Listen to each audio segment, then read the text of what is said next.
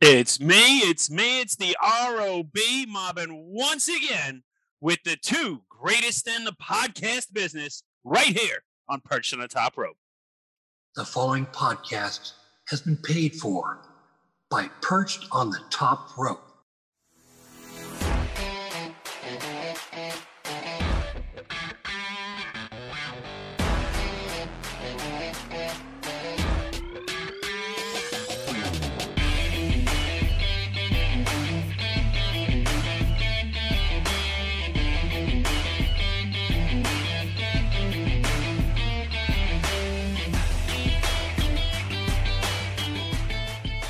Welcome everyone to Perched on the Top Rope. I am your co-host, the DSP Lee Walker, alongside.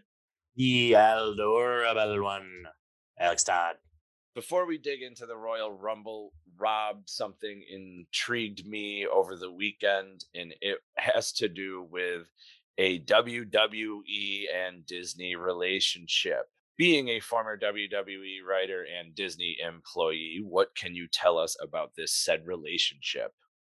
Uh, well, right now they agreed in in principle to air, and I I guess it started last night with the Royal Rumble in Indonesia, but there are several other uh, countries that are going to be coming on board, um, and that's just the start of what I guarantee will be a snowball going down a hill.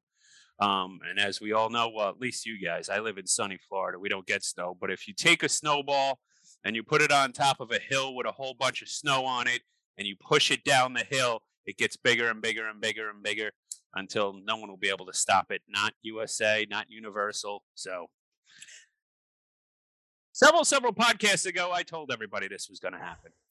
Now, I haven't had much of a chance myself to kind of read into the situation as to what's going on. Uh, was is it because I kind of skimmed by it? Was it my understanding that so essentially what's going on is that they are going to make in other countries the WWE network on Peacock available on Disney Plus? Is that what it is? Yeah, well, Peacock doesn't exist internationally in certain countries. Okay. So they the same kind of deal that WWE put in place with Peacock Mhm. Is the deal that they put in place with Disney for like hundreds of countries that just don't have Peacock. That's super cool. Yeah, So- because uh, in a lot of other countries, they still have the WWE network actually. Yeah. Oh, okay. So that's why this like whole thing is happening. Oh, that's were- huge. because Peacock is not fully international, where like Disney Plus is. They were looking for a streaming service to pick up what Peacock can't do for them. That's huge too because wrestling is huge internationally.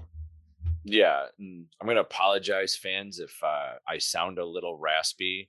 the Royal Rumble took a lot out of me last night.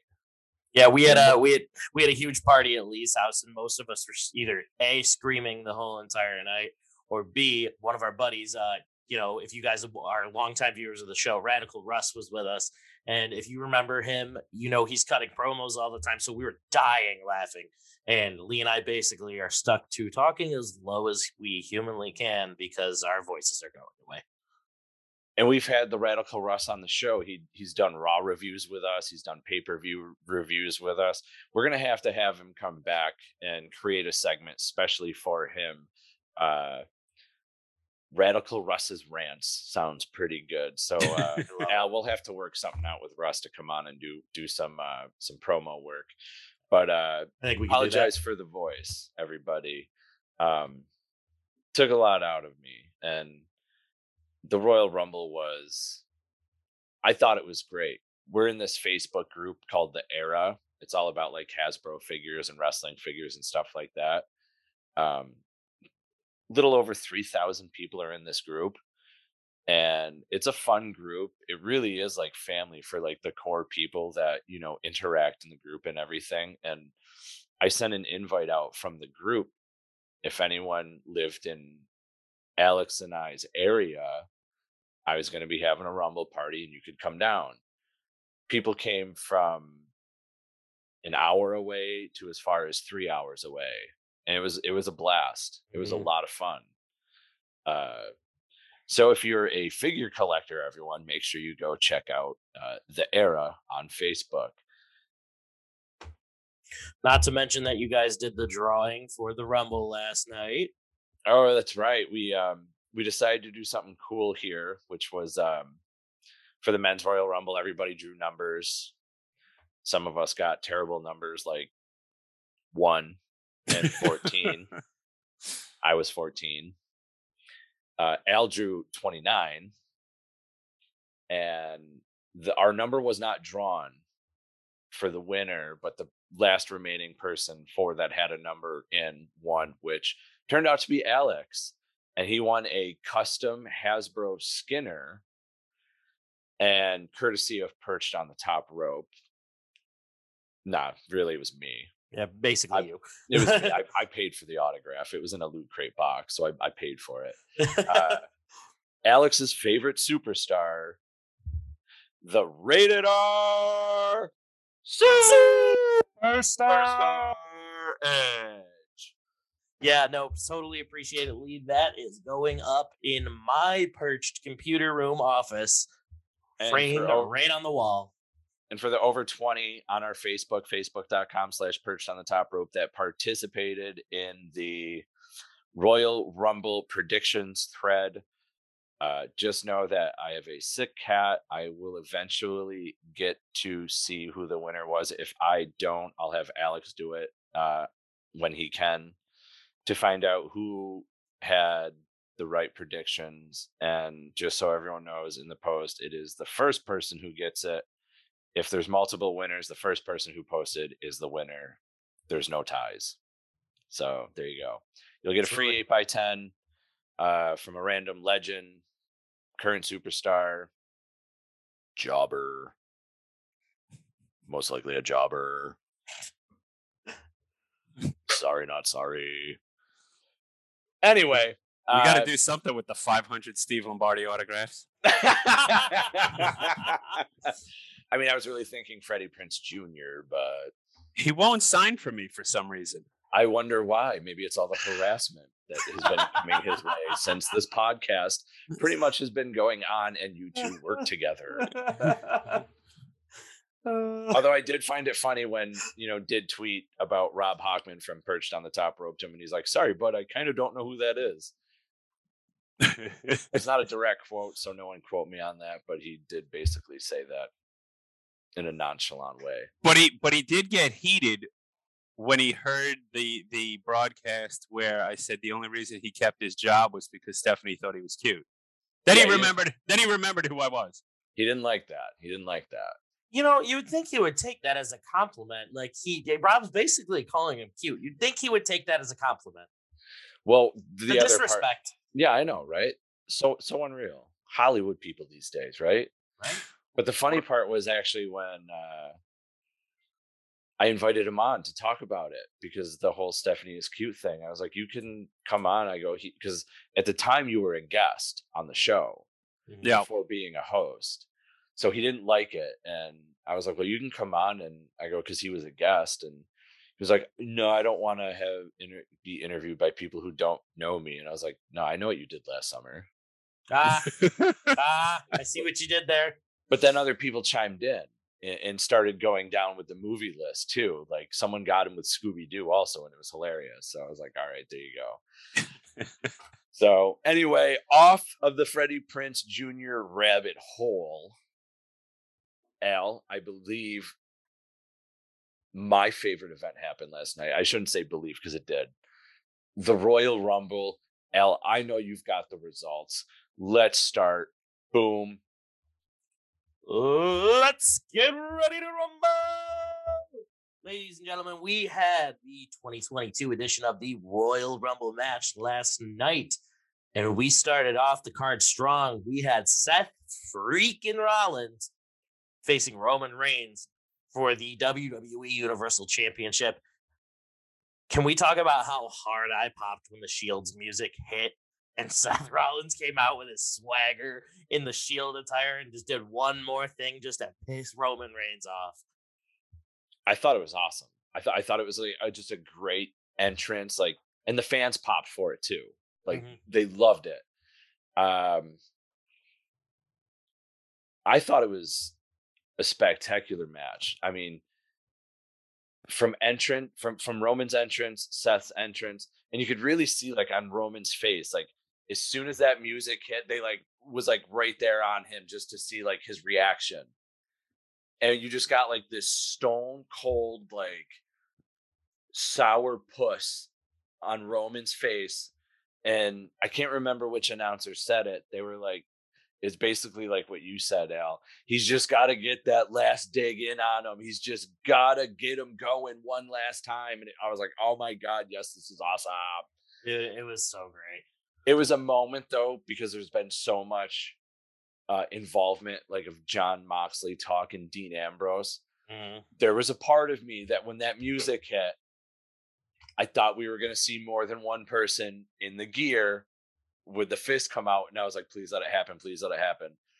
But the one thing that I, fans shouldn't get upset about with the pay per views is when things like that don't actually happen. You let the dirt sheets hype it up, you get excited, and then you get let down. Mm. You're getting let down because of something you read that wasn't true, which should tell you don't trust everything you read on the internet. It's it's funny too, Rob, because Lee said that he was expecting one more person to walk behind Seth Rollins when he showed up in the Shield gear. But the difference was, I also thought the same thing, but Lee and I were thinking of two entirely different people. Lee over here was considering it to be Jon Moxley, you know, former Shield buddy. Me, however, an intellectual, knowing that uh, one Olympic gold medalist was in the area, expected Kurt Angle to show back up with his old Shield gear that he showed up in that one time and then Sorry, then I would have really- won nuts. I'm sorry, did you really just hit me with one of the three eyes that I, ah, I'm ah. lacking a three eye? Like ah. seriously? Okay. All right.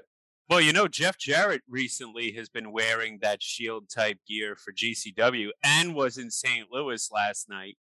So that could have happened if if you really wanted someone who actually was there. Well, it's funny because we brought that up too, and uh, we brought up the meme that was circling around the internet in the last week, and it showed Jeff Jarrett in that gear, in the Shield gear, and it said uh, something along the lines of how basically it, uh, Jeff Jarrett wearing the Shield's attire is the second thing that he's stolen from Kurt Angle. But I, di- I digress. Uh, Whoops.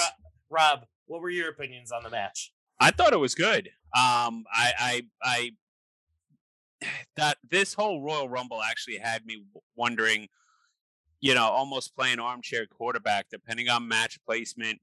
You know what what could potentially happen down the road, um, which ultimately would have ruined the the the, the rumbles. But um, you know, I thought this was this was great. Um, Roman again, he, he pulls it out but what we're running out of people for him to fight ultimately Right. as as we get down to this you know um as we'll see later in the show uh you know the men's royal rumble winner is set up to fight roman reigns again and uh you know but where do we go after that and if and if rock is not showing up which obviously he's not from the way the rumble went down then Roman ultimately has to hold on to the title for another year. And we're out of wrestlers at this point. Well, you can tell they're out of wrestlers because they pulled a Raw superstar to go to SmackDown to do this. Exactly. So you're going to do that 12 more times? Ultimately, a slap to the entire men's SmackDown roster saying, yeah, you're just not worthy of main eventing a pay per view. Sorry. yeah a little a little depressing but um nonetheless this was one of the better matches i've seen on wwe pay-per-view in the past couple months nothing against any other matches that we've seen but this was just they were both rollins and reigns were firing on all cylinders. Um as the the story goes in professional wrestling nine times out of ten when you're wrestling one of your best friends you're more apt to put on one of the better matches of your career and it was no different in the case of Seth Rollins and Roman Reigns.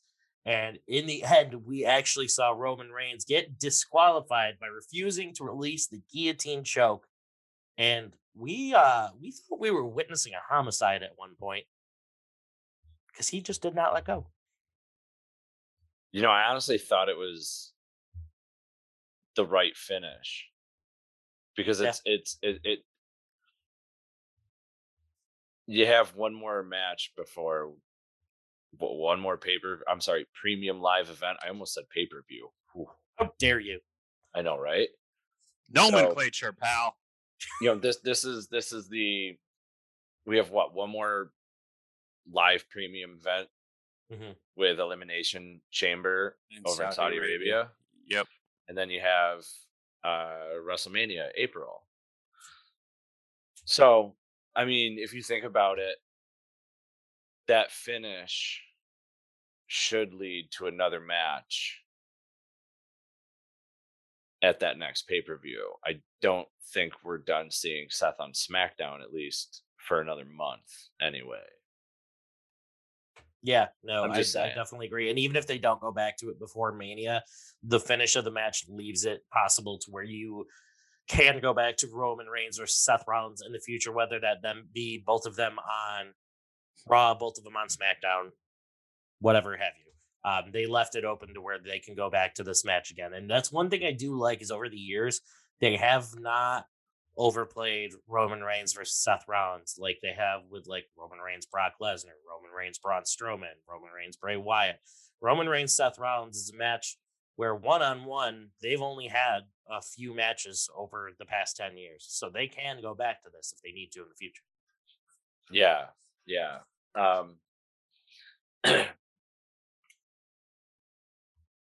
but when you're running out of superstars and you've got only a handful left of guys to run through, what do you start doing? Exactly. Realistically, what do you start doing? They're making it seem like they're already out of competition for Roman. They're they're basically falling into the same trap uh, as they did back during the 2006 2007 John Cena WWE title reign. Because that was the reign where Cena held the title for almost a year, and they started running out of people for him to face towards the end. Because he eventually loses the title to Randy Orton, but Randy Orton was somebody he had already faced like two times previously earlier on in that reign. They started pulling out random like mid carders and stuff, and it's eventually what's going to happen here if they don't start elevating talent or move the title on to someone else. Okay, well, let me ask you this real quick. What year was it when 11 out of the 12 pay per views were main evented by Triple H, Randy Orton, and John Cena? They were Oh. in three, they were in, those three were in 11 out of 12 main event pay per views. That would be 2009. Okay, all right. To me, that's when you're saying, yeah, we have nobody else. Yeah. No, it was a rough time then too. So I just don't want them to fall in- into that same trap. So what they really need to do, uh, in my opinion, they either need to move the title off of Roman soon, which Mania is a perfect season to do it, or they need to start elevating some talent. But if you move the title off of Roman, who then beats Brock Lesnar for the title to then get the title back to Roman for because it uh, ultimately it's got to circle back around to Roman Reigns because we've got to do the whole Rock Roman thing. True. They wanted that for what, WrestleMania Hollywood, right? That's the one. well, they wanted it. They the the idea was to do it for this year, Mhm. but all his scheduling conflicts and everything, they couldn't get it done. So now they're pushing it to the following year, but it it, it, it makes it difficult on the WWE side. Well, it's not and also- difficult on Rock side. He- You just tell them when to show up, but it's difficult on the WWE side because you have to book twelve more matches for Roman to go through. right, and also the longer they wait, Brock's not getting any younger either. No, he's Yeah. he's 49, 50 years old. So I guess we'll see when it comes to the Universal Championship. But moving on to the next match, we had the women's Royal Rumble match. Uh, I'm going to go through a couple statistics of the match before we go into who wins. Um, in this match, we had the Forbidden Door open twice. Only people are only talking about it once, but the Forbidden Door opened twice for this match. Obviously, we had the Impact Knockouts Women's Champion Mickie James show up in the Women's Royal Rumble. But the one that everybody's forgetting to talk about is NWA Women's Superstar Melina was number two in the Women's Royal Rumble. And what a sight it was. uh, if you're talking about the splits, yeah, what a sight it was, baby. Woo! It was uh it was quite the time. But um, you know, she this didn't is she didn't fare too well uh, or for too long due to uh, the the next episode of Botchamania. yeah, we were we were thinking at first when we were watching it, we're like, did they really get rid of her that earlier? And then the more we watched it over and over again online, it was definitely a botch. She was supposed to catch herself on the apron and she slipped. Yeah. Yeah. Which which sucks too because we made the joke uh later on with Cameron being one of the surprise appearances in the Rumble. Uh Rob, I don't know if you remember back when Cameron was on Tough Enough, Steve Austin asked her what her favorite match ever was, and she said it was Melina versus Alicia Fox. Yeah, And then Cameron, Melina, and Alicia Fox were all in this match, and we're like, oh man, they missed the opportunity to have all three of them in the ring together. Yeah. I'm that- sure that probably was the the goal. However, you know, accidents happen. That's fair. Um, so if we are looking into time wise, who was in the Rumble the longest? The Iron Woman of the Royal Rumble this year was Bianca Belair. She lasted 47 minutes and 30 seconds in the Rumble. She only had one elimination, but she lasted the longest out of everybody. And of course, the most eliminations went to the SmackDown Women's Champion, Charlotte Flair. How many did you have? She had five. Okay. Wow. All right. I mean, you But- always know I love those those statistics and everything like that. Uh you would think being in for you know the marathon woman, you would have more eliminations. But well, to the thing, hear, the thing is, Bianca Belair also already has, um, she's already tied for the most eliminations in a Rumble in general with Shayna Baszler at eight. So I think the reason that they didn't give her too many this time is because she's already broken, well, broken slash tied the record once. yeah, and uh if you go to facebook.com slash perched on the top rope, all of January, we had on this day, I see clearly, the Royal Rumble month, where each day of the month that Royal Rumbles happened, and there were multiples on many days, uh, we broke down the Royal Rumbles, the results, and all the little fun history facts about those Rumbles. So make sure you go and check those out. Absolutely. Lee, what was your favorite moment of the Women's Royal Rumble this year? Well, it's not when uh for my Royal Rumble number being 22, it wasn't who came out for me and did not win. So it wasn't that. But I would have to say for me probably like everybody else, I always love the surprise the surprises in the Rumble, all like, you know, Alicia Fox coming out, Melina, you know, those are always awesome. I'd have to say Lita giving the twist of fate to Charlotte Flair was a favorite, especially after you and I had tickets comped by WWE and we were watching Asuka and Charlotte. And of course, you and I, being the type that we are, as loud as we could, we're chanting for Becky Lynch. And then Charlotte grabs a microphone and proceeds to tell us fans that we are ungrateful and two great champs are putting on a match for you, blah, blah, blah. Well, pointing at we- Lee and I. And then we got even louder to the point that Asuka gets on the, the top turnbuckle and points to us in the crowd. To which point we were thinking, great, security is going to come over and we were going to get exited. And then later go and thank WWE for not only comping us free tickets, but also throwing us out. That's hilarious. Uh, my personal favorite moment actually did have to do with the person that you drew at number 22 for the women's rumble. Uh, Nikki ASH getting into a full out brawl with Mighty Molly had to have been the part that I popped for the most in that rumble. I was happy to see. I was happy to see Ronda come back. I knew it was a, you know, we all kind of heard the rumblings, but where I was watching the Rumble last night, um, there was a bunch of people, my wife included, who don't necessarily watch it on a regular basis, um, and and certainly they weren't listening to me talking to my buddy next to me about, you know, uh, when is she going to come out? When is she going to come out? When is she going to come out? and no one really wanted to believe that she was actually going to come out. And when she did, the entire place erupted where we were um, for her, and then obviously for her to win it. Um, so that was that was pretty cool. It's it's fun when you go to these things, especially the Rumble, when you don't know. Really, I think the Rumble is the one thing that even when we do our prediction shows, you just don't know what's going to happen in the Rumble. You may know what's going to happen in the championship match or who has to retain or this, that, or the other thing. But and and seeing that from from through the eyes of other people was awesome. I agree. Yeah, and, having the people that we had over here, Alex, last night for the Rumble, sitting here at the Hasbro bar, it was interesting hearing people's different perspectives and who they were rooting for, who they weren't rooting for. Uh, and I think for the first time in a long time,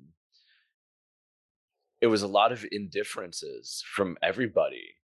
Like everybody had people that they wanted, but it wasn't like a general consensus that it had to be this one particular person that was favorited over everybody else.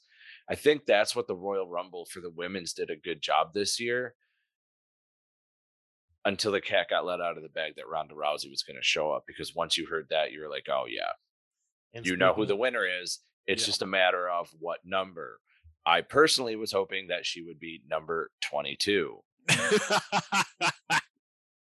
I'm not going to stress that enough. She should have been number 22, and then I would have won a ton of stuff. I don't know what I was going to win, but I was going to win stuff. Now I win nothing. And I'm sitting in here at the Hasbro bar in shame that I had Nikki ASH. But the only thing I can hope out of that is that Mighty Molly and her have a match on Monday Night Raw. Absolutely. And speaking of Ronda Rousey, as you guys both just said, Ronda Rousey entered the Rumble at number 28, and she won the Women's Royal Rumble this year, emphatically stating that she is back and that she is going to WrestleMania. But the question is here's the thing there still is a little mystery behind this because we don't know for sure which champion she's going to pick. She could go the easy route of deciding to face Becky at WrestleMania because they have a feud. But you also have to remember the last time that she was seen, she was in a match with both of the women that are champions at the moment. So she could easily, just as easily, go after Charlotte Flair, especially with Shayna Baszler being part of the SmackDown roster right now. I I think that she's going to go after Becky, um, only from the sense of the story that they have behind it. Is Becky never really beat her? Her shoulders were up. That's and true. we can and we can replay that WrestleMania match over and over and over and show that clip over and over and over that Becky never really beat her. And I think that's the direction they got to go. Um, which begs the question then who fights Charlotte at WrestleMania? I've already got my pick for that, and it's the woman that I thought was going to win the Royal Rumble last night, and that is Lita. And That's, she gave yeah. my favorite moment in the Royals Rumble match. Uh, I got to agree with Rob. I, it's it. She's going after uh, big time Bex. Ronda's yeah. going for big time, hands yeah, down. that that would make more sense too, especially considering that it seems on SmackDown that they are kind of already slowly building towards Lita versus Charlotte Flair. Yeah, when they when they started that promo on SmackDown, um, I had two things in my head: either Lita's eliminating Charlotte or Charlotte's eliminating blah, blah, blah, eliminating Lita. You don't have to edit that. Um, so that's what I had in my head. That one of those two things were going to happen. The twist of fate, I love when she does it because Charlotte does not take it right or like thinks she's getting a stone cold stunner based on how she lands, which regardless, it doesn't matter. She's getting her face planted to the ground. Right. I'm cool with that. Even if it's a pillow, I'm cool with that too. Uh, anyway, I'm not keeping it PG 13. I'm sorry. Back to my point, it was Ronda Rousey. I did not like her booking of the Royal Rumble at all. I honestly thought you had all those girls in there and even though Shayna came out at number 30, I thought it was going to be them. I thought it was going to be Ronda decimating everybody. And, and, in my eyes, realistically, she came in as like a regular competitor. You heard the music, you saw the buildup, you saw the crowd go nuts, and you saw like all the women just stop and they were like, oh shit. and then, like, as she's getting to the ring, you see Ronda's mean mugging and she's thugging and she's about to just tear the house down. And who's the first person they go to? They got shit grinning Charlotte over there, who's like, yo, I remember you. Let's get it on. And then they didn't even touch each other at first. And I was like, yo, okay, that's cool. I was hoping for a better booking with Ronda in that. I thought she was going to go in there and it was just like, oh, I don't know you. Bye out. Oh, Liv Morgan, see ya. Bye out. Oh, girl, you, whoever you are, out. And just keep going down the line. Instead, it was I eh, I mean I, I would assume it was a lot of backstage stuff where like people are like, I don't want to look weak. I don't want to look weak. Meh, meh, meh, meh, meh. If you don't make her look like a complete badass coming back, she's already lost momentum in my eyes for me already. I'm just saying. And and well, I think they could easily fix that on Monday Night Raw. I don't think they did too much damage. But yeah, no. In the end, Ronda Rousey wins. It's very clear she's going on to most likely face Becky Lynch at WrestleMania. But with that being said, we move on to Becky Lynch versus Doudrop for the WWE Raw Women's Championship. You know, I'm just going to use the line. Doudrop starved herself for this match because even she knows that big time Bex is a snack. Man, did she look good last night. Shout out to Radical Russ. that is that is what Russ said to us during the middle of this match. Uh, I gotta say though, Doudrop put in a, a, a hell of an effort in this match. Um, I think that she knew that there were a lot of doubters in this match because a lot of people, let's face it, online have been just throwing digs at her weight over and over again and you know asking how she's going to be able to perform at that type of level. Clearly people that have not seen her work on the indies have not seen her work in NXT UK she's good she's great in the ring she just has a shit name right now. Yeah. Well, th- this was the one match that I I truly felt was the easy one to pick yeah um there was no way that Becky was losing to to Doudrop um you know, on the on the uh, er, uh, precipice of WrestleMania. Um, it just, you know, it, it, it was a throwaway. Poor Doudrop. It was it was a filler match, sadly. Like it was a good filler match, but it was a filler match nonetheless. Becky Lynch retained the Raw Women's Championship, and she's on the road to WrestleMania. And it was a great match. Nothing. Don't take anything away from Doudrop, but Big Time Bex is in the same boat uh, that we see Roman Reigns in. Who do you have face her now? Mm-hmm. I mean, now like in we, you know, we're we're I'd say guesstimating, but it's it's going to be pretty clear. Ronda's going to go for big time Bex at Mania. But we're in that situation where now you're calling people back to come back to wrestle that are usually part timers.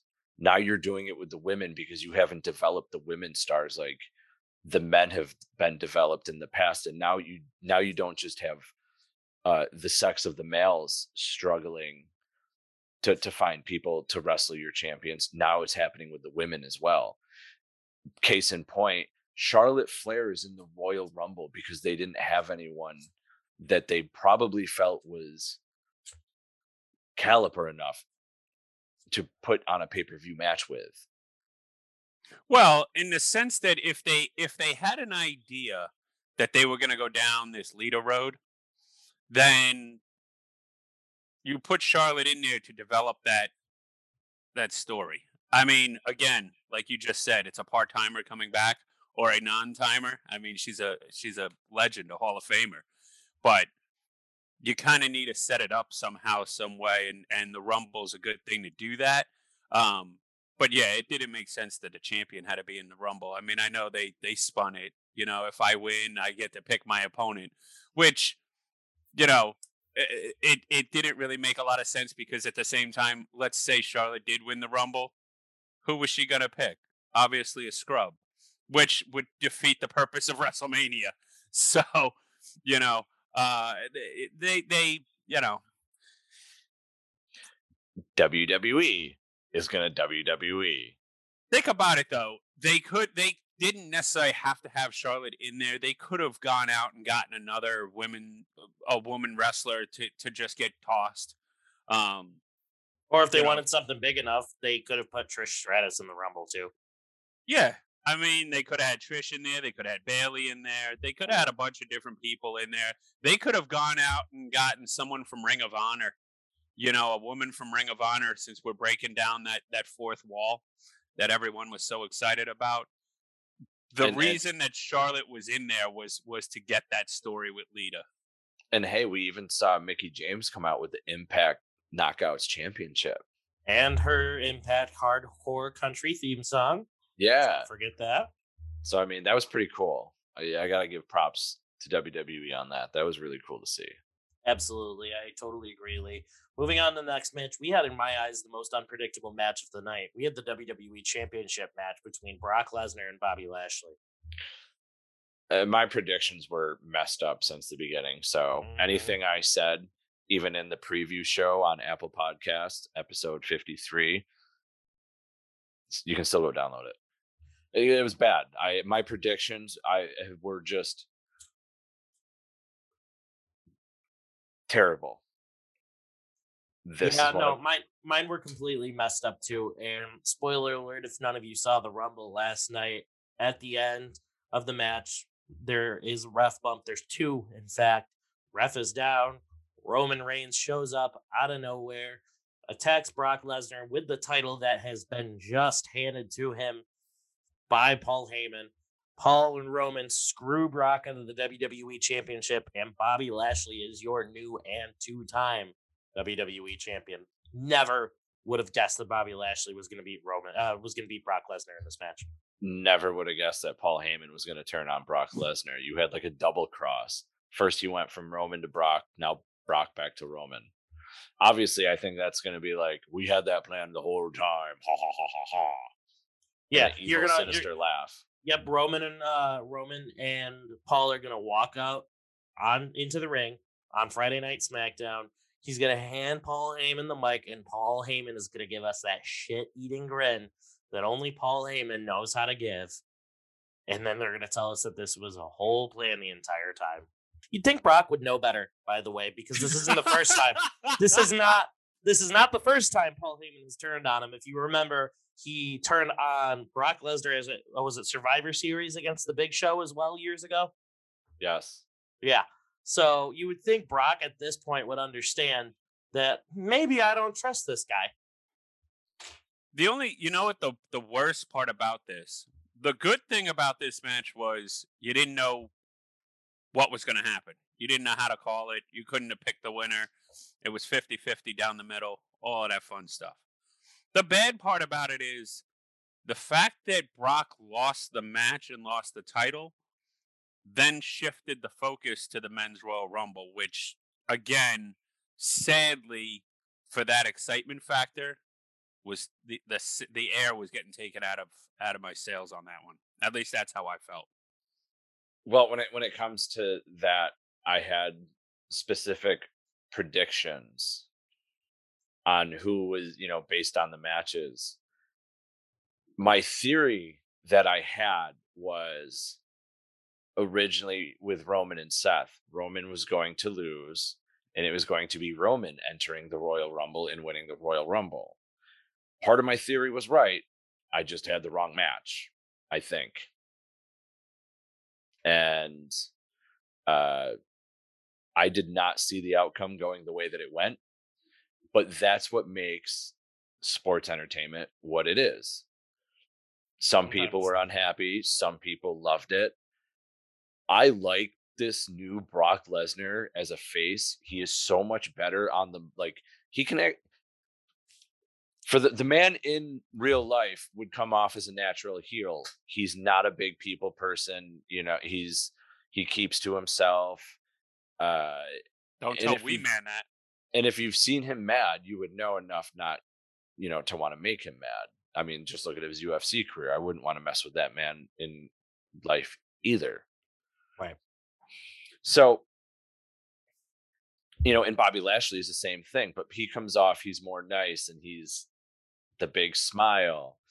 And I think when they first brought him in, they weren't using him right because the the the promo work and everything that Lashley was doing actually in TNA is much better than anything he's ever done.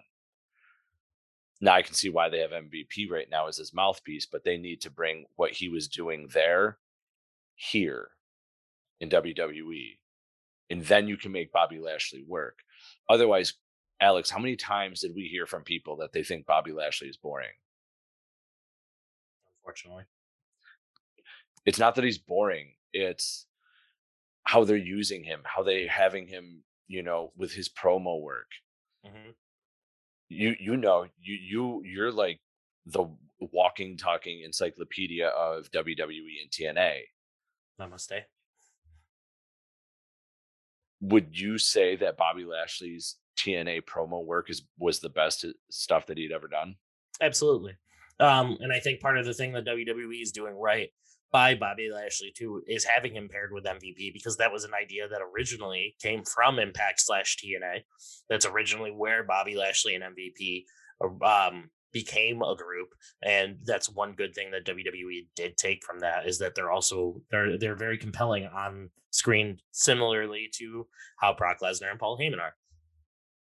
Yeah, yeah, I I would agree with that. And the thing is, though, I would like to let Bobby Lashley have the mic a little more because the only thing, though, is like now he's he's kind of like a tweener.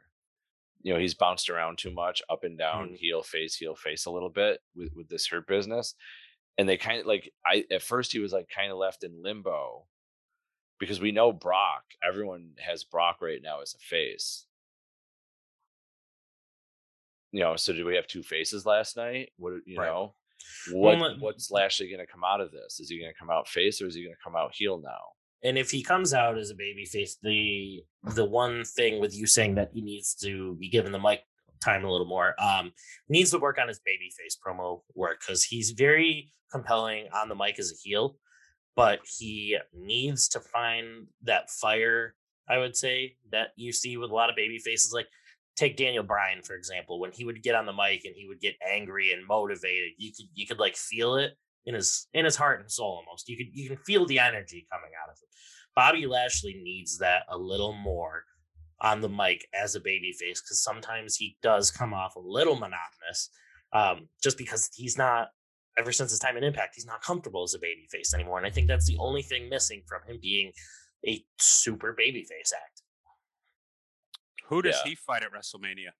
That's the other thing I wanted to talk about with this match too, because if reports are believed to be true, WWE currently has no idea what they're doing with the WWE Championship. That's It a shocker. Yeah, it's been reported that they have no idea what they're doing with the WWE Championship at WrestleMania, which is disgraceful in my opinion, because that's the championship with the most lineage in the company. Especially now because we are on the road to WrestleMania. Drink. How do you not like hey, we're glad you're the WWE champ and uh you know, we're putting focus elsewhere. So uh go sit in catering. The only thing I can think the of the only thing I can genuinely think of is that because there's nobody that sticks out to me personally as um as like a big WrestleMania caliber match for Lashley. Like all of those guys currently are going to be having matches, um, which we'll get to later. But the only thing I can think of is that he's only holding on to the title until Elimination Chamber, and then somebody like Seth Rollins or Kevin Owens wins the title, and then that way they have a little more leeway with people that they've been involved with, storyline wise, that could potentially face them at WrestleMania. So you got him down as a placeholder. Uh, in this situation, unfortunately, just because there's nobody that sticks out to me as somebody that Lashley could face at WrestleMania, unless they are going back to uh Lashley Goldberg one more time. But I I feel like if they were going to do that, they would have already started building that too. Not Well, that anyone wants to see it. I just think they would have already started building that. I'm under the impression that the elimination chamber that they're going to do in a, in a few weeks in Saudi Arabia, the winner of that is going to fight Bobby Lashley. But the elimination chamber has what six six chambers in it? Four Yeah. chambers, six people. Okay, give me six guys that you'd put in that that are gonna ha- that ultimately one of them is gonna walk out and fight Bobby Lashley. Because if you put Seth Rollins in there, then you got to put Kevin Owens in there. One of them's to cost the other the match. That's to take those two out of the picture. Okay.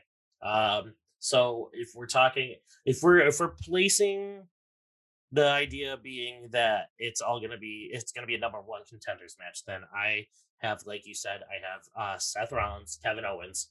I would say AJ Styles would probably be in there. Um, Omos. they could put Omos in there. Mhm. Um, I would then say the other two Riddle would and Orton. probably Riddle and Orton. Yeah, and if they don't put Omos in, Edge is another one that they could throw in the match too. Well, out of all that, I would I would off the top of my head, Edge probably would be the only one that would carry some kind of value. Right. Uh, you know, but Yeah, because like as we've said before, it seems. I mean, I feel like it's pretty clear that we're building to Orton versus Riddle at some point at Mania. Um, and and, and with Kevin Owens and Seth Rollins potentially canceling each other out, the only two people I could think of that could win that match, if it's for the number one contendership, would be Edge or AJ Styles. Yeah. From a realistic standpoint. Yeah. So, I mean, I I, I stand by what I said. I, I feel like Bobby Lashley, unfortunately, is a placeholder at this point. But I mean, if they if that changes and they find somebody that we're excited to see him face at WrestleMania, I mean, then that's overall everyone's winning in that end. But Bobby Lashley's the WWE champion, and he will hopefully have a match at WrestleMania. We'll see. hopefully, We'll see. You never know. He did he did face Aleister Black out of nowhere on him in a match that they announced the day of WrestleMania a couple of years ago. So God. who knows? But moving on, we have my favorite wrestler, the rated R superstar, and his lovely wife, the the, the Glamazon, Beth Phoenix, taking on the it couple of Miz and Maryse, which also felt like somewhat of a filler match. how about that Hurricanrana though? Out of uh, out, Out of, of Mi- Maryse. Maryse. That was Yeah, awesome. dude. Like she and got- if you take a look at her face after she hits it, I think even she was in shock that she hit it. she She's was like, like, Holy crap, I did that. Yeah. You Listen, know. if we're gonna be honest, I want to talk about what Maryse was wearing. Oh wow! She always wears good stuff. I know, man. I know How much is those costume, Miz? more more than any of us makes in a year. Holy Uh, hell. I think Uh, I think everybody knew the outcome of this match going in. I wouldn't have said this is a filler match. This was like a, a match to die the crowd down to get us prepared for the main event, um, which is a common thing done in, in pay per view situations when you know you have a big match coming up. You want the crowd to save their energy, you know, because that's a lot of 10, 9, 8, that's a lot of countdowns.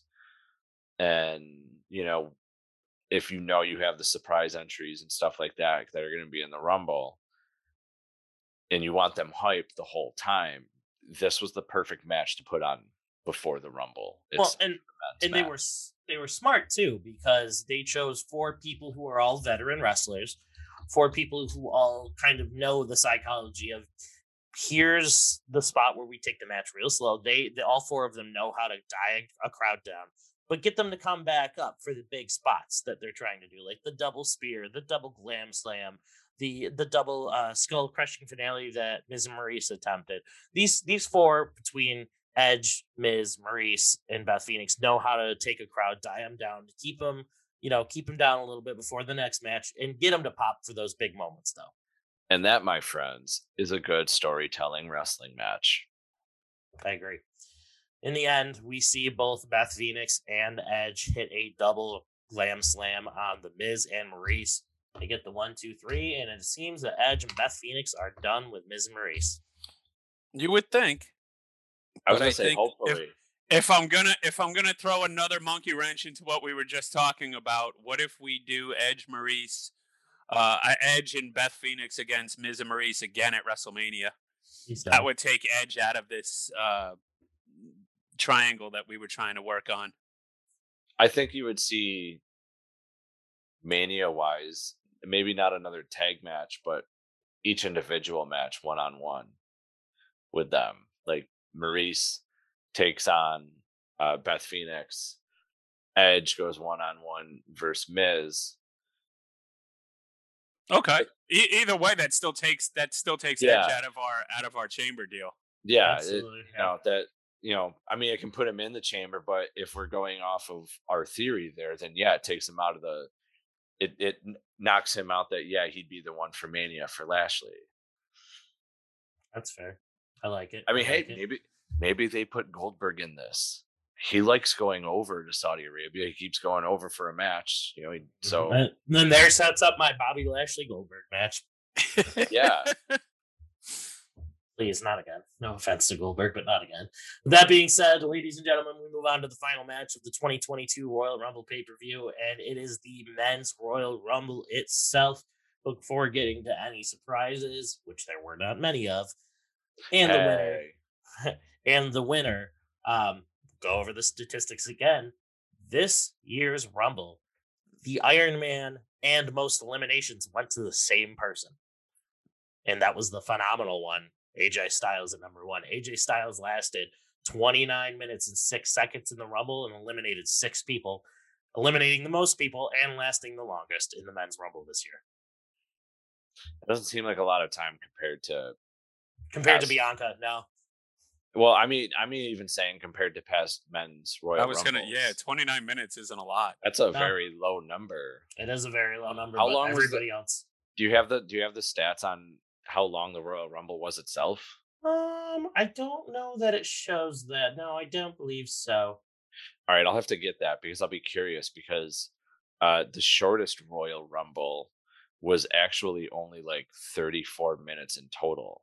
Right. I feel like this rumble was was somewhat of a quick one, but but I can say though that AJ so we can kind of we can kind of pinpoint ish how long it was. So AJ Styles came in at number 1. He lasted 29 minutes and 6 seconds. He was eliminated 14th. So he was basically eliminated I would say halfway through. So, I mean, the Rumble probably lasted about an, uh, close to an hour then. So all that really means is that every there just wasn't a lot of people that lasted a long time this year. Yeah. Because the only the only other people that came close to um, that time that Styles had in the Rumble were Austin Theory at 22 minutes and six seconds and Dolph Ziggler at 20 minutes and 46 seconds. All right, and Austin was in early too. Yep, he came in at number three. Yeah. Okay.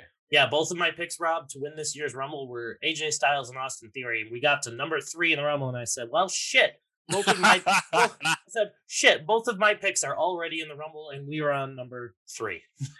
My pick Well- never even made it in, so I thought Wait a minute. Roman- Who who did you have?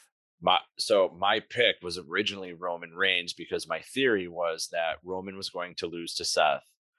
Roman was going to jump into the Royal Rumble and win. Instead, that all happened, but with Brock and Lashley. Gotcha. I picked the wrong match for this. And Lee, why don't you tell us who did win the Royal Rumble? I don't have to tell anyone who won the Royal Rumble, but I can say that Brock Lesnar entered the Royal Rumble. I don't remember what number he was. What number was he? He was number thirty. He was the last one in. Oh, okay. He was number 30. My bad. I don't remember. And, And Brock I remember he Brock was a late one.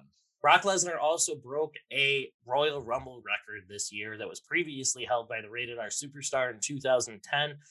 Brock Lesnar became the quickest winner in the Royal Rumble's history, spending the least amount of time in the Rumble before winning the match. The previous record was held by Edge at, I believe, about like uh, I want to say it was like two minutes and 45 seconds or two minutes and 50 seconds or something. It was in, in 2010 when he came in late and won pretty quickly.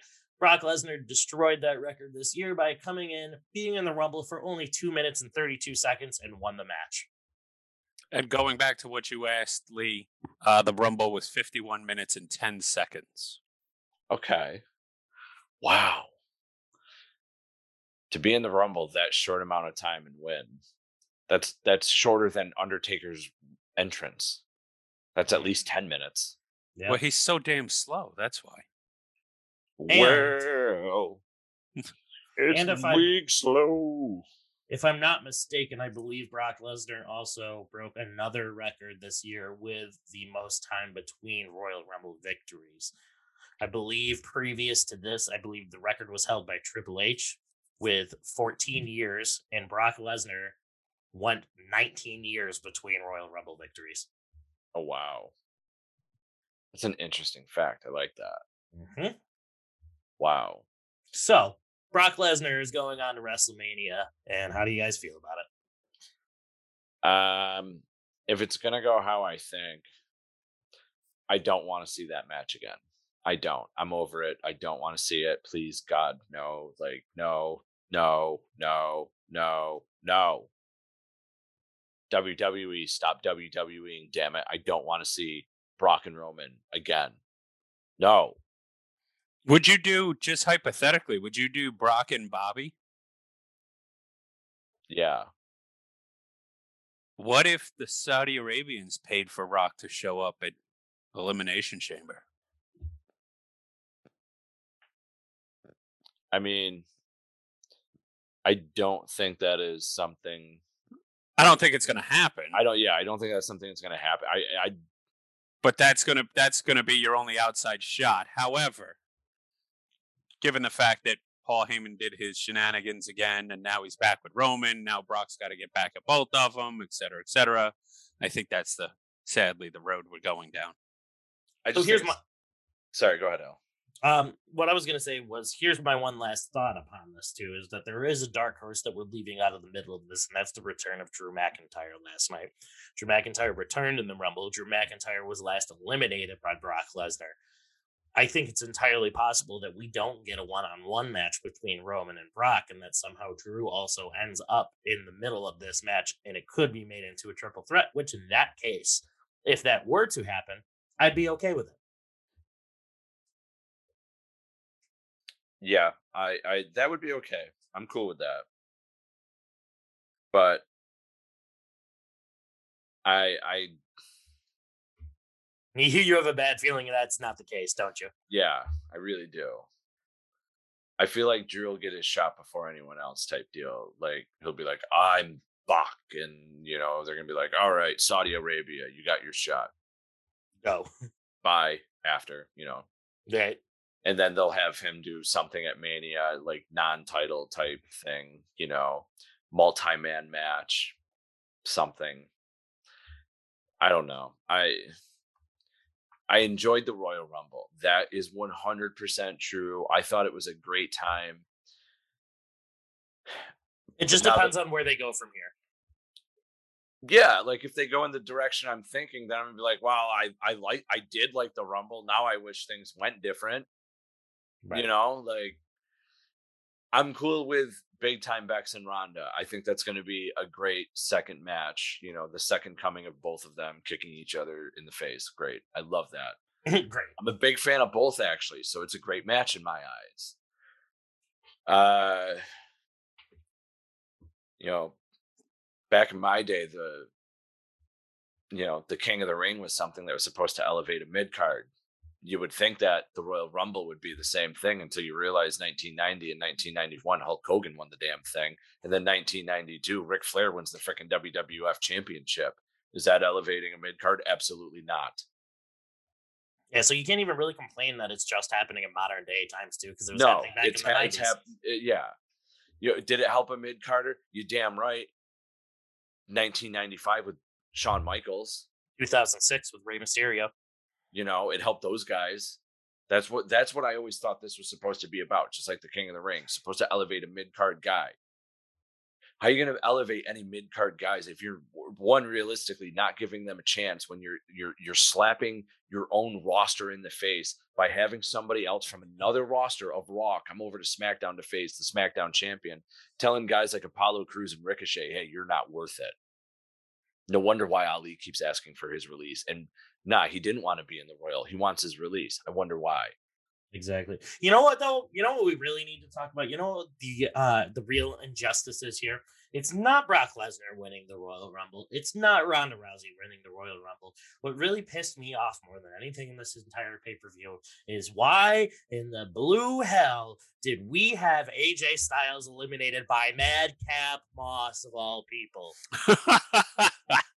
I you can ask Lee. I was walking around screaming about this. You've got mostly eliminations that make sense, and you have AJ Styles, who is a former two-time WWE champion, former two-time TNA champion, former two-time IWGP champion, and former two-time NWA champion. You have him get eliminated by a guy in khaki shorts and a damn pair of suspenders with a man bun.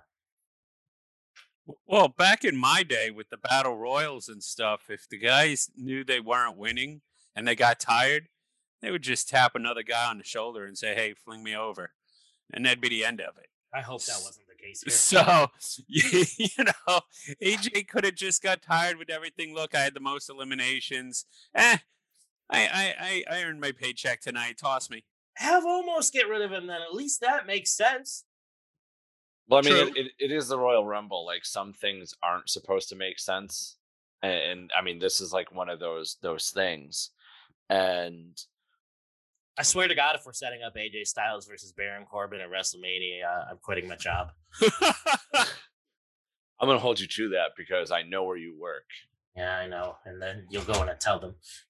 I'm gonna be like, yeah, he said he'd quit his job if this match happened. Fire him now. Also, he shouldn't be my teller. He's telling everyone what I make.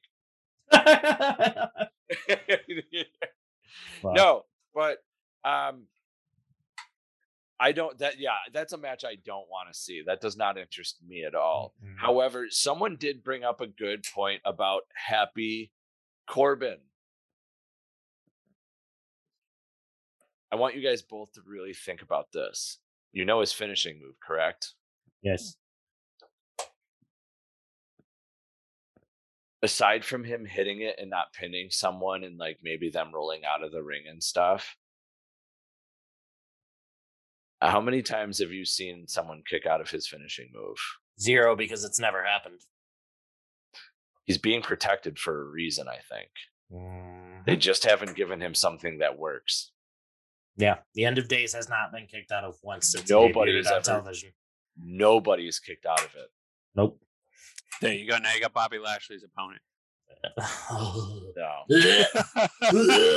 no, no, not at all. Because now I got this guy who's the champion, and and can't cut a a, a- face promo, and I'm, I'm assuming he's kind of face right now.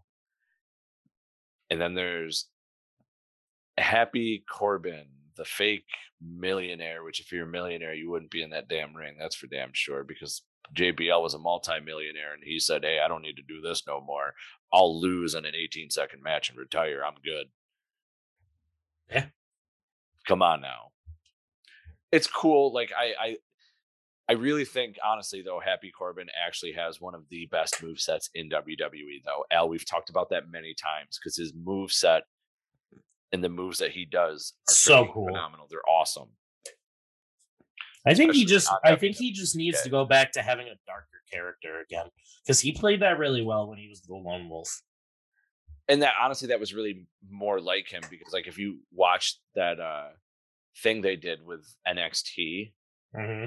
with uh you know kind of like following the superstars because like they were like the, the upcoming new people and he was on there as one of them uh, he openly admits like you know i'm not a people person and this and that and they show him at like a heavy metal rock concert and like a fan is trying to talk to him and corbin's doing what i do and most most college kids would see me be like oh my god you're the d-bus guy when i would be out i'd be like looking forward not even acknowledging them speaking to me and then they'd be like, "Oh my god, you're an asshole," and walk away from me, and I'd be like, "Oh, I feel so much better." Mm. So, uh, he's a very like this character that they have him playing now is like completely, I feel like out of his Element. element in real life persona, and I feel like they're trying to open him up into something more, and maybe that's what this is leading to. But, uh, you know, the addition to to uh, Madcap we we've seen him already with a couple different character changes, and somehow he lasted on the freaking main roster longer than Karrion Kross, which baffles me. Speaking of Karrion Kross, fans, you can see Killer Kross and Scarlett Bordeaux next weekend, February 6th, Baltimore Celeb Fest 3 in Baltimore, Maryland. Rob, what time does that event start? 10 a.m. It's going 10 a.m. to, I believe, 2. 2 p.m. Fans, you can go to eventbrite.com, just type in Killer Kross. The perch on the top rope, Baltimore Celeb Fest is the first thing that comes up when you search it. Go and get your tickets today. Speaking of events, we have other such great events coming up, such as uh, Icons of Wrestling at the old ECW Arena, the 2300 Arena in Philadelphia, PA. I believe that event is actually March 26th. Then, April, the first weekend in April, we have WrestleMania and WrestleCade, to which we will have Ultimo Dragon, Sonny Onoo, and the awesome Bull Nakano. And at Icons of Wrestling, we will have Bull Nakano, Sonny Onoo, and Ultimo Dragon. Make sure you go to eventbrite.com to get those tickets as well. Al, I think you know what to do. Ladies and gentlemen, if you'd like to find us on social media, you can find us at Perched on the Top Rope on Facebook. You can find us at Perched Top Rope on Twitter. You can find us at Perched on the Top Rope Podcast on Instagram. On Twitch, you can find us at Twitch TV slash Perched on the Top Rope.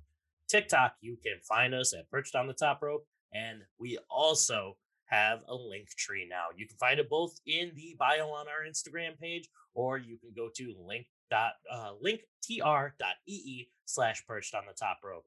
You can also find us on Apple Podcasts, Red Circle, Podbay, Spotify, Audible, and Stitchers. And don't forget, we also have a pro wrestling tees shop. Now go to pro wrestling tees, search up perched on the top rope. I'm in the middle of getting the last two designs put on the website. It's a little tricky, but we do have two designs up right now. We have our perched on the top rope podcast logo shirt, and we also have the orange version of our NWO style perched on the top rope logo.